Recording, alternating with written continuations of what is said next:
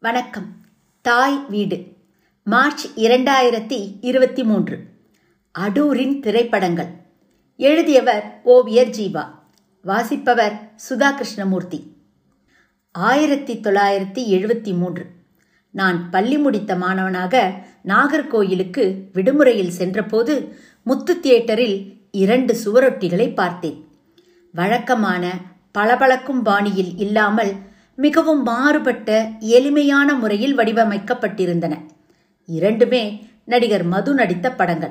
அன்று கடைசி நாளாக ஓடிக்கொண்டிருந்த ஏ. வின்சென்ட் இயக்கிய செண்ட படத்தை பார்த்தேன். மனதை பறிகொடுத்தேன்.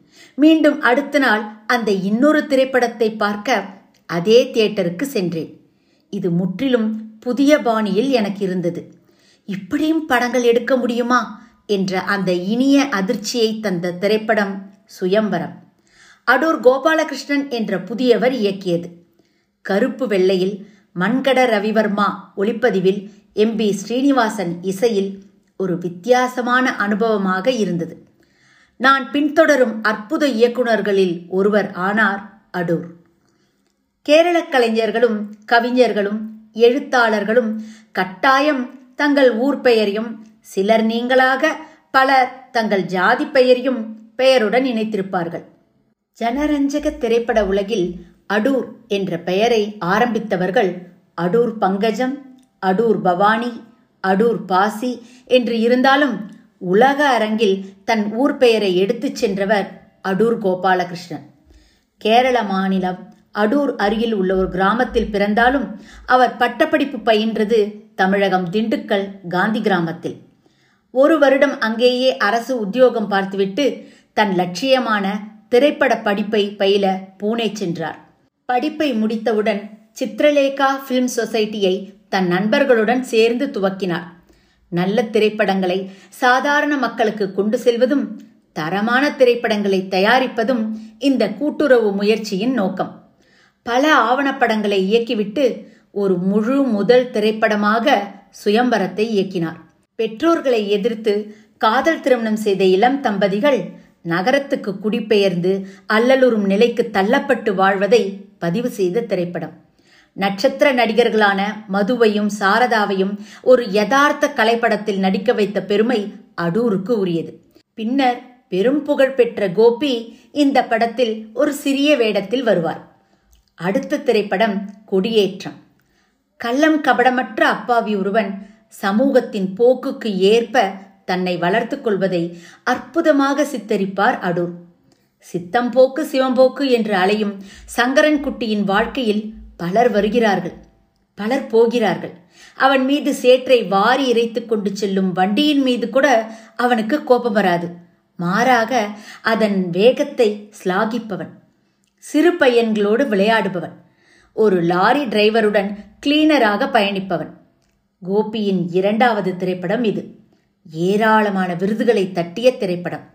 கோபிக்கு சிறந்த நடிகருக்கான பாரத் விருது வழங்கப்பட்டது. பின்னர் அவர் பாரத் கோபி என்றே அழைக்கப்படலானார். அடூர் இயக்கிய மூன்றாவது திரைப்படம் எலிப்பத்தாயம் கேரள நிலப்பிரபுத்துவ வாழ்க்கையின் கடைசி கண்ணியில் இருக்கும் ஒரு குடும்பத்தை மையமாக வைத்து இயக்கப்பட்ட படம். மாறிவரும் சுற்றுப்புற நிலைகளை கருத்தில் கொள்ளாமலும் எந்தவித முயற்சியும் இல்லாமலும் தன் எலிப்புரியில் வாழும் ஒரு மனிதனும் அவனை சார்ந்தவர்களுமே கதாபாத்திரங்கள். அவனுக்கும் அவனது இரண்டு சகோதரிகளுக்கும் திருமணம் இல்லை. அதற்கான எந்த முயற்சியும் இல்லை. வீட்டில் படிந்து கிடக்கும் இருளைப் போலவே அவர்கள் வாழ்விலும் மாற்றங்களும் சில எழுச்சிகளும் அவனை அறியாமல் அங்கு நிகழ முயல்கின்றன.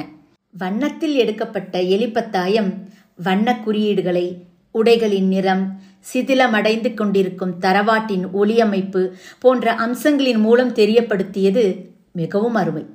வருங்கால வைப்பு நிதித்துறையில் உயர் பதவியில் இருந்த கரமண ஜனார்த்தன நாயர் இந்த பாத்திரத்தில் அற்புதமாக நடித்திருந்தார். படத்தின் மெதுவான போக்கு சாதாரண பார்வையாளர்களை மகிழ்விக்காவிட்டாலும் சீரியஸ் ரசிகர்களை ஈர்த்திருந்தது. அடுத்த திரைப்படம் முகாமுகம். இந்திய அரசியல் சூழலில் கம்யூனிஸ்ட் கட்சியின் பங்கு ஒரு காலத்தில் முக்கியமானதாக இருந்தது. இரண்டு மாநிலங்களில் பலம் வாய்ந்து இருந்தனர் ஐம்பதுகளில் கேரளத்தில் வீரியத்துடன் செயலாக்கம் செய்து வந்தனர். அந்த காலகட்டத்தில் வாழ்ந்த ஒரு சக்தி வாய்ந்த தொழிற்சங்க தலைவராக இதன் நாயகன் சித்தரிக்கப்படுகிறார். ஒரு ஓடு தொழிற்சாலை அதிபர் கொலையுண்ட வழக்கில் இவர் பெயரும் சேர்க்கப்பட்டதால் தலைமறைவாகிறார். அவர் என்ன ஆனார் என்று தெரியாத நிலையில் சக தோழர்கள் அவர் இறந்து போனதாக கருதி அவருக்கு ஒரு நினைவு சின்னம் கூட அமைத்து விடுகிறார்கள். ஒரு பத்து வருடங்களுக்கு பின் தோழர் ஸ்ரீதரன் திரும்பி வருகிறார். பல மாற்றங்கள் இந்த காலகட்டத்தில் நிகழ்ந்திருக்கின்றன. கம்யூனிஸ்ட் ஆட்சி கேரளத்தில் தேர்தல் ஜனநாயகத்தின் மூலம் அமைந்து பின்னர் கலைக்கவும் பட்டிருக்கிறது. கட்சியே வடது இடது என்று பிரிந்து போய்விட்டது. திரும்பி வந்த தோழர் முற்றிலும் மாறுபட்ட மனிதனாக திகழ்கிறார். தூக்கமும் குடியுமே அவரது முழுநேர பணியாக இருக்கிறது. அவரது இந்த புதிய மாற்றம் தோழர்களுக்கு பெரும் சங்கடத்தை தோற்றுவிக்கிறது. ஒரு நாள் தோழர் கொல்லப்பட்டு கிடக்கிறார். இரண்டு கம்யூனிஸ்ட் கட்சிகளும் இப்போது அவரை கொண்டாடுகின்றன. இந்த திரைப்படம் இந்திய அரசியல் சூழலையும் கம்யூனிஸ்ட் கட்சியின் நிலையையும் மிக நுணுக்கமாக விமர்சித்ததை பல விமர்சகர்கள் கண்டுபிடித்தனர். அடூரின் மேதமையை பறைசாற்றிய திரைப்படங்களில் இது முக்கியமானது. அடூரின் அடுத்து வந்த மூன்று திரைப்படங்களுக்கும் ஒரு பொது கண்ணி இருக்கிறது. அது நம்முடைய பிரபல ஜனரஞ்சக நடிகர் மம்முட்டி தான். அனந்தகரம் மதிலுகள் விதேயன் என்று மூன்று அற்புதமான திரைப்படங்கள். அனந்தரம் அஜயன் என்ற நாயகனின் வாழ்க்கையை ஒரு நேர்கோடற்ற முறையில் அவனது குரலிலேயே சொல்லியது அருமை. இதன் கதை சொல்லல் ஒரு புதிய நவீன பாணியை கொண்டிருந்தது. இரண்டு கதைகளாக நாயகன் தன் கதையை சொல்கிறான். பணியாட்களால் வளர்க்கப்பட்ட ஒரு குழந்தை மேதை தன் வளர்ப்பு அண்ணனின் மனைவி மீது நாட்டம் கொள்கிறான். ஒரு கவிதையைப் போல சொல்லப்பட்ட கதை. அஜயனின் வளர்ப்பு அண்ணனாக மம்முட்டியும் அன்னியாக சோபனாவும் நடித்திருந்தனர். வைக்கம் முகமது பஷீர் எழுதிய குறுநாவல் மதிலுகள். கதையின் நாயகனும் அவரேதான். சுதந்திர போராட்ட காலத்தில் தேச துரோக வழக்கில் கைது செய்யப்பட்டு சிறையில் தள்ளப்படுகிறார் பஷீர்.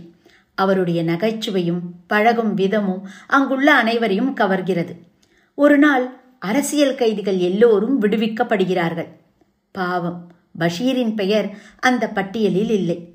சோர்ந்து போகும் அவரை உற்சாகப்படுத்த ஒரு சிறு தோட்டத்தை அவரிடம் ஒப்படைக்கிறார்கள். தோட்டம் இருப்பது ஒரு பெரிய மதிலுக்கு அருகில். அந்த பக்கம் பெண்களின் சிறை உள்ளது. அங்கிருந்த ஒரு பெண் கைதியும் பஷீரும் குரல்களினாலேயே நண்பர்கள் ஆகிவிடுகின்றனர். அவர்களிடையே சுவையான உரையாடல்கள் நிகழ்கின்றன. அவள் முகத்தை பார்ப்பதற்காகவே ஒரு திட்டம் தீட்டுகிறார் பஷீர். சிறை மருத்துவமனையில் சந்திப்பதாக ஏற்பாடு. ஆனால் அவரது விடுதலைக்கான உத்தரவு வந்துவிடுகிறது. சந்திப்பு நிகழ வாய்ப்பில்லை. இப்பொழுது வெளியே செல்லும்போது மகிழ்ச்சிக்கு பதில் ஏமாற்றமே அவருக்கு மிஞ்சியிருக்கிறது. மம்முட்டி பஷீராகவே மாறிவிடுகிறார். குரல் மட்டுமே ஒலிக்கும் அந்த பெண்ணுக்கு கேபிஏசி லலிதாவின் குரல் அவ்வளவு அருமையாக இருக்கும். இந்த திரைப்படத்தில் அடூர் மிக எளிமையாக கதை சொல்கிறார். பால் சக்கரியா எழுதிய குறுநாவல் பாஸ்கர பட்டேலரும் எண்டே ஜீவிதமும். இதை தழுவி எடுக்கப்பட்ட திரைப்படம் விதேயன். கேரளத்தின் வடக்கு எல்லையில் தென் கர்நாடகாவை களமாக கொண்டது. ஒரு கொடுங்கோல் எஜமானன் பாஸ்கர பட்டேலரும் அவனது அடிமை தொம்மியும் முக்கிய கதாபாத்திரங்கள். முதலாளி எது சொன்னாலும் கேட்கக்கூடிய அடிமை தொம்மி. தன் மனைவியை முதலாளி பலவந்தமாக அனுபவிக்கும் போது கூட சலனமில்லாமல் இருக்கிறான். அன்பான எஜமானி அம்மாவை கொல்லும்போது கூட இப்படியே தான். ஒரு குற்றம் சார்ந்த பிரச்சனையில் எஜமானன் காட்டுக்குள் தப்பி ஓடும்போது தொம்மி அவனுக்கு வழிகாட்டியாக பயணிக்கிறான். இந்த பயணம் இருவருக்கும் பல அனுபவங்களை தருகிறது. கொடூரனாக மம்முட்டி பிரமாதமாக நடித்து நடிப்புக்கான தேசிய விருதையும் பெற்றார். தொம்மியாக கோபகுமார் அவருக்கு சமமாக ஈடு கொடுத்தார் இந்தோ ஜப்பான் கூட்டு தயாரிப்பான கதா புருஷன் கேரளாவின் அரசியல் பின்னணியை விவரித்த இன்னொரு திரைப்படம். கம்யூனிஸ்ட் தீவிரவாதம் சமூக பின்னணி என்பதையெல்லாம் பரிசீலித்த படம். நிழல்குத்து பிரிட்டிஷ் இந்தியாவின் திருவாங்கூர் ராஜ்ய பின்னணியில் நாகர்கோவில் அருகே ஒரு கிராமத்தில் நடக்கும் கதை. நாயகன் காளியப்பன். தூக்கு தண்டனையை நிறைவேற்றும் ஊழியர்களில் வாழும் கடைசி ஊழியன். குடியிலும் சோகத்திலும் தன்னை மூழ்கடிப்பவன். காரணம் தான் தூக்கில் தொங்கவிடப்பட்ட கடைசி மனிதன் ஒரு நிரபராதி என்பதை அறிந்ததால்தான். குற்ற உணர்ச்சி இவனை கொள்கிறது தண்டனை என்ற பெயரில் மனிதன் இன்னொரு சக மனிதனின் உயிரை பறிப்பது சரிதானா என்ற கேள்வியை எழுப்பி விடை காண முயல்கிறது இந்த திரைப்படம்.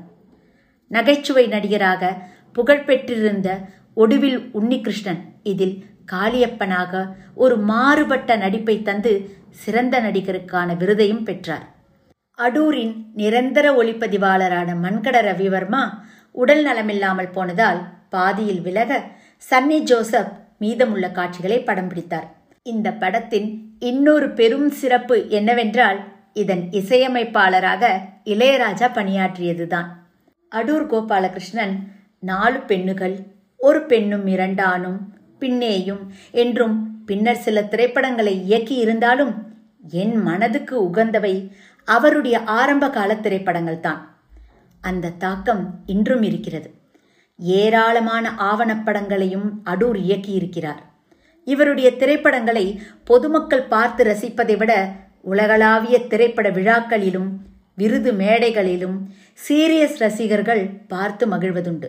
திரைப்படங்களுக்கு ஏராளமான விருதுகளை பெற்ற அடூர் இந்தியாவின் உயர் தேசிய விருதுகளான பத்மஸ்ரீயையும் பத்ம விபூஷணையும் பெற்று அவர் பிறந்த மண்ணுக்கு பெருமை தேடி தந்தவர்.